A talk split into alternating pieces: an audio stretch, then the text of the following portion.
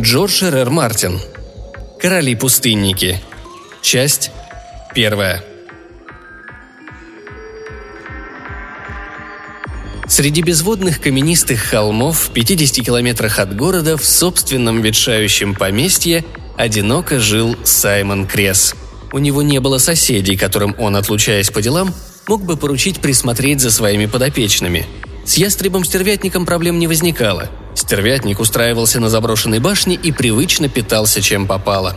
Шемблера Кресс попросту выгонял из дома и предоставлял ему самому заботиться о себе – Маленькое чудовище обжиралось слизняками, птицами и каменными наездниками. Вот только аквариум с настоящими земными пираньями ставил Кресса в затруднительное положение. В конце концов, Кресс, уезжая, стал бросать в огромный аквариум кусок мяса. Пираньи всегда могли полакомиться друг другом, если Кресс задерживался. Раньше они уже так поступали. Кресса это забавляло.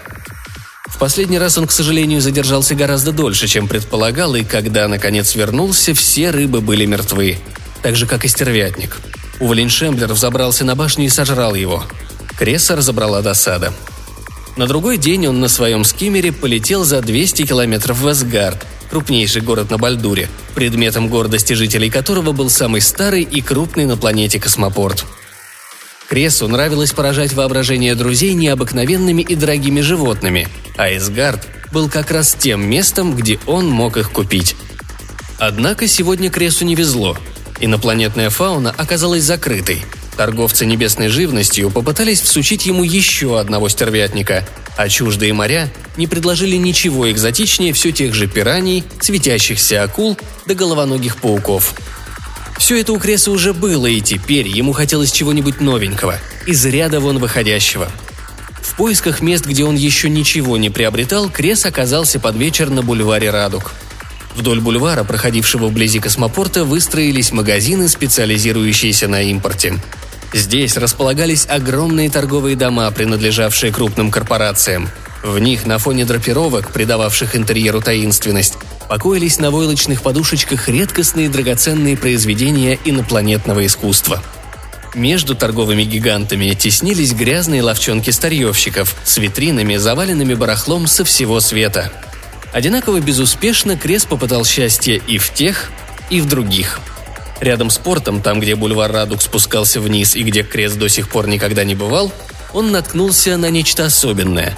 Магазин занимал невысокую, одноэтажную, средних размеров постройку между Эйфа-баром и храмом любви тайного сестринства. Он привлекал внимание своей необычностью. Витрины были заполнены дымкой, то розовой, то белесой, как настоящий туман, то искрящейся и золотой – Дымка кружилась, в ней возникали завихрения и слабое свечение. На миг Крес замечал в витрине предметы – машину, образчик искусства или что-то другое, что он не успевал узнать. Он не мог хорошенько рассмотреть их. Дымка красиво струилась, интригующе приоткрывая кусочек то одного, то другого, то вдруг все заволакивая. Пока он вглядывался, дымка оформилась в надпись. Слова проявлялись поочередно. Крес стоял и читал – Во и Шейд. Импортеры. Древности. Произведения искусства. Формы жизни. Буквы пропали. Сквозь туман Крес различил некое движение. Этого ему было достаточно. Этого и форм жизни в их рекламе. Войдя внутрь, Крес поначалу растерялся. Помещение казалось огромным, гораздо больше, чем он мог себе представить по сравнительно скромному фасаду – Мягкое тусклое освещение. Потолок усыпан звездами и спиральными туманностями, темными и весьма правдоподобными. Очень красиво. Слабо светились прилавки с товарами. В проходах стлался туман, он доходил почти до колен и завихрялся вокруг ног при ходьбе. «Чем я могу вам помочь?» Она, казалось, возникла из тумана. Высокая, худая и бледная, в практичном сером костюме и забавном маленьком кепе, которая крепко держалась у нее на затылке – «Вы Шейд или Во?» – спросил Крес. «Или только помогаете им?» «Джейла Во, к вашим услугам», – ответила женщина. «Шейд никогда не встречает покупателей, а помощников у нас нет». «У вас такое большое заведение», – сказал Крес. «Странно, что я раньше никогда о нем не слышал». «Мы совсем недавно открыли этот магазин на Бальдуре», – сказала женщина. Хотя на других мирах у нас были бы преимущества.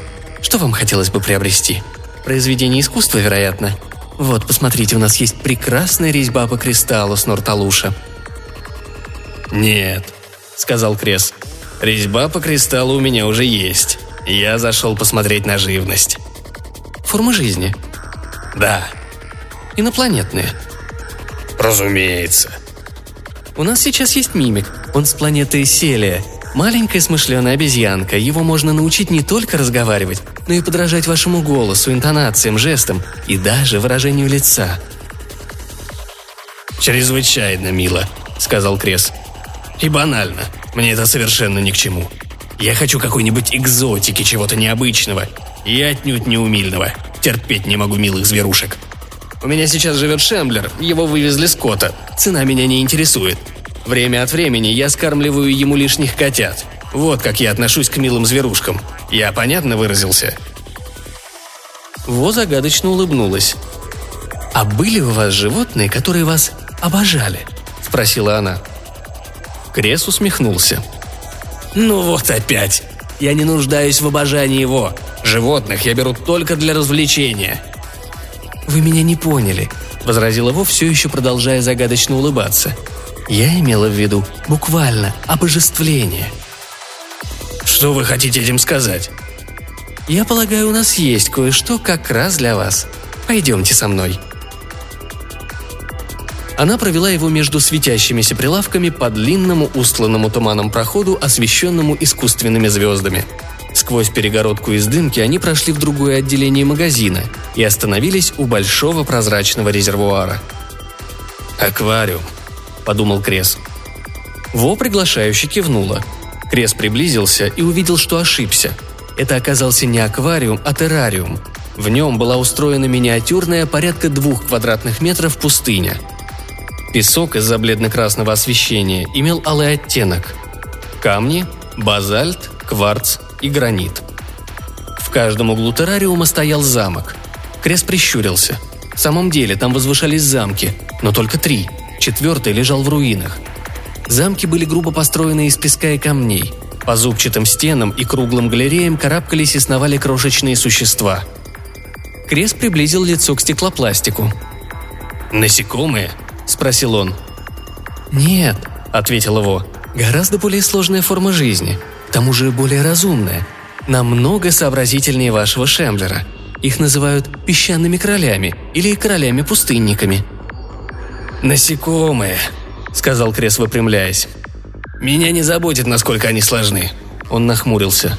«Пожалуйста, не пытайтесь ввести меня в заблуждение разговорами об их уме. Эти твари слишком малы, чтобы иметь хотя бы зачатки разума». «У них общественный разум», — пояснил его. «Разум целого замка в данном случае. На самом деле в террариуме лишь три организма. Четвертый погиб. Видите, его замок пал». Крест стал снова разглядывать террариум. «Общественный разум? Интересно». Он вновь недоверчиво нахмурился. «Все-таки это обычный увеличенный муравейник. Я надеялся на что-нибудь поинтереснее. Они ведут войны. Войны? Хм. Крес продолжал наблюдать. Обратите внимание на их цвет, если вам угодно. Во показала на существа, сновавшие по ближайшему замку. Одно из них скреблось о стенку террариума. Крес стал его рассматривать. Оно все-таки выглядело как насекомое. Едва ли с ноготь величиной, шестиногое, с шестью крошечными глазками, расположенными вокруг тельца, было видно, как оно свирепо клацало челюстями и непрерывно шевелило двумя длинными усиками, очерчивая в воздухе красивые узоры. Усики, челюсти и ножки были черными, как сажа, но доминировал огненно-рыжий цвет панциря. «Это насекомое», — повторил Крес. «Это не насекомое», — мягко настаивала Во. «Панцирь отпадет, когда пустынник вырастет, если он вырастет. В террариуме такого размера этого не произойдет, она взяла Креса за руку и повела вокруг ящика к следующему замку. «Теперь посмотрите сюда». Крес увидел, что здешние пустынники другие, с ярко-красным панцирем и желтыми усиками, челюстями, глазами и лапками. Обитатели третьего замка оказались белыми, с красными украшениями. «Хм...» – произнес Крес. «Они воюют, я уже сказала, и даже заключают перемирие и союзы. Четвертый замок в этом террариуме был разрушен в результате заключения союза. Черных становилось слишком много, поэтому остальные объединили свои усилия, чтобы уничтожить их. Но Крес оставался непоколебим. Занятно, нет сомнений, но насекомые тоже ведут войны. «У насекомых нет богов», — сказала Во. «Что?» Во улыбнулась и показала на замок. Крес изумленно застыл. На стене самой высокой башни было высечено лицо. Крес узнал его. Лицо Джейл Во. «Но как?» Я спроецировала голограмму своего лица в террариум и держала там изображение несколько дней. Лик бога, понимаете? Я кормлю их, я всегда рядом. Короли-пустынники обладают зачаточными органами псионических чувств, нечто вроде телепатии. Они ощутили мое присутствие и обожествили меня, украсив свои постройки моим лицом. Оно есть на всех замках. Посмотрите сами. Крес убедился, что это действительно так. Лицо Джейл Эво на замке выглядело спокойным, безмятежным и одухотворенным. Креса поразило мастерство исполнения. «Как же они это делают?» Они могут действовать передними конечностями, как руками. У них даже есть подобие пальцев. Три маленьких гибких отростка. И они умеют прекрасно координировать усилия, как в битвах, так и на строительстве. Ведь все эти одноцветные существа, так называемые мобили, объединены, если вы понимаете, общим разумом. «Продолжайте», — сказал Крес. Во снова улыбнулась. В замке живет матка, или, если угодно, утроба, Последнее название очень ей подходит в качестве каламбура. Эта штука является у них одновременно и маткой, и желудком. Она большая, с кулак величиной, и неподвижная. На самом деле песчаные короли не совсем точное название. Мобили – это крестьяне или солдаты, а матку правильнее было бы назвать королевой. Но и такая аналогия тоже условна. Замок следует рассматривать весь в целом как большой организм гермафродит. «Чем они питаются?» Мобили едят кашицу из переваренной пищи, которую получают внутри замка из матки, после того, как та ее несколько дней перерабатывает. Никакой другой еды их желудки принимать не в состоянии. Если матка умирает, мобили тоже вскоре гибнут. Сама матка, она всеядна. Тут у вас не будет особых расходов. Прекрасно сгодятся объедки со стола. «А как насчет живого корма?» – спросил Крес. Во пожала плечами. Любая матка ест мобили из других замков.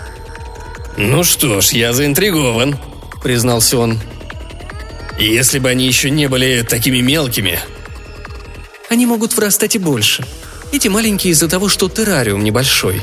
Их рост, судя по всему, ограничивается доступным жизненным пространством. Если бы я переселила их в ящик побольше, они бы снова начали расти». «Хм, мой аквариум для пираний сейчас пустует, и вдвое больше. Его, пожалуй, можно почистить, наполнить песком, вы и Шейд обо всем позаботятся. Нам это доставит удовольствие». «Ну, конечно», — сказал Крес. «Мне хотелось бы четыре неповрежденных замка». «Разумеется», — ответил его. И они договорились о цене.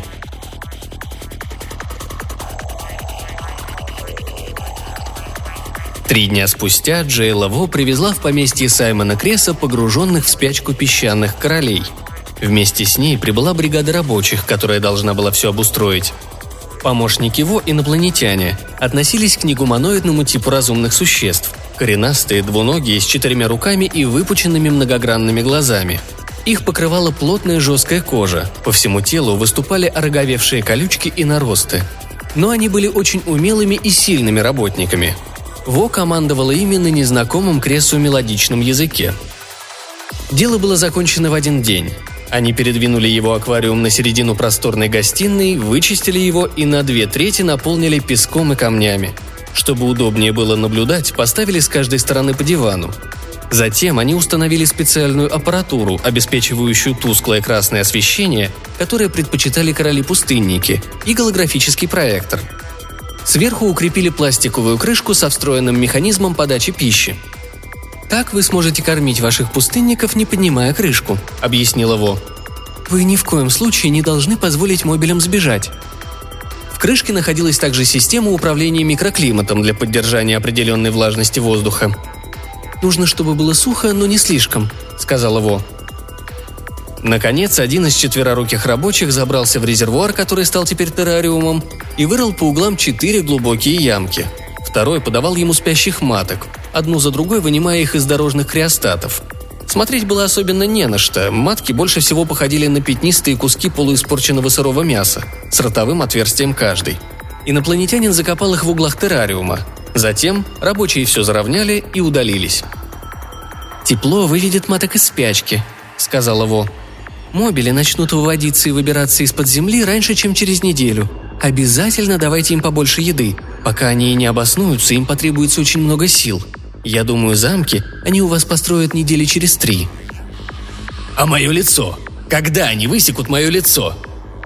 «Включите голопроектор примерно через месяц», – посоветовала она. «И наберитесь терпения. Если у вас возникнут вопросы, пожалуйста, звоните. Вой Шейд всегда к вашим услугам». Она наклонила голову и ушла. Крес побрел к террариуму и повернул выключатель. В пустыне все было спокойно и неподвижно. Крес нахмурился и нетерпеливо забарабанил пальцами по стеклопластику. На четвертый день ему показалось, что он уловил слабое подземное шевеление. На пятый он увидел первого мобиля. Мобиль был белый. На шестой день Крес насчитал их уже дюжину. Белых, красных и черных. Рыжие запаздывали – он кинул им объедков. Мобили сразу почуяли их, набросились на куски и растащили по своим углам. Каждая цветная группа действовала вполне упорядоченно. Они не дрались. Крес был слегка разочарован, но решил пока дать им время. Замки начали подниматься к середине следующей недели. Организованные в батальоны мобили с трудом тащили куски песчаника и гранита в свои углы, где другие мобили сгребали своими щупальцами и усиками кучки песка – Крис купил бинокуляры, чтобы видеть все детали работы в террариуме, куда бы ни направились мобили. Он бродил вокруг высоких пластиковых стенок и наблюдал с разных позиций. Это завораживало. Замки были проще, чем хотелось Кресу, но у него по этому поводу возникла удачная идея. На следующий день он бросил в террариум вместе с кормом кусочки обсидиана и осколки цветного стекла. Через час они уже были встроены в стены замков. За черной крепостью, завершенной первой, последовали белая и красная. Рыжие закончили, как всегда, последними. Крес перенес еду в гостиную и питался прямо на диване, чтобы не прерывать наблюдений. Он полагал, что теперь в любой момент может разразиться Первая война. Но его постигло разочарование. Дни шли за днями, замки становились все выше и внушительнее. Крес отлучался от террариума только по нужде или для неотложных деловых переговоров, но пустынники не воевали. Это расстраивало его. Потом его осенило, и он перестал их кормить.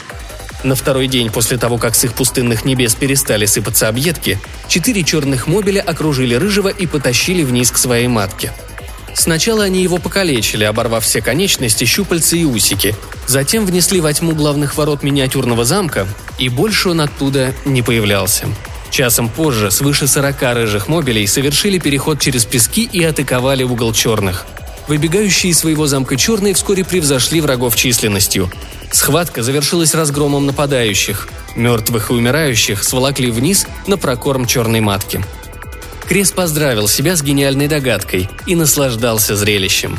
На следующий день, когда он бросил в ящик еду, за нее разыгралась битва между тремя углами. Победителями стали белые – После этого война следовала за войной –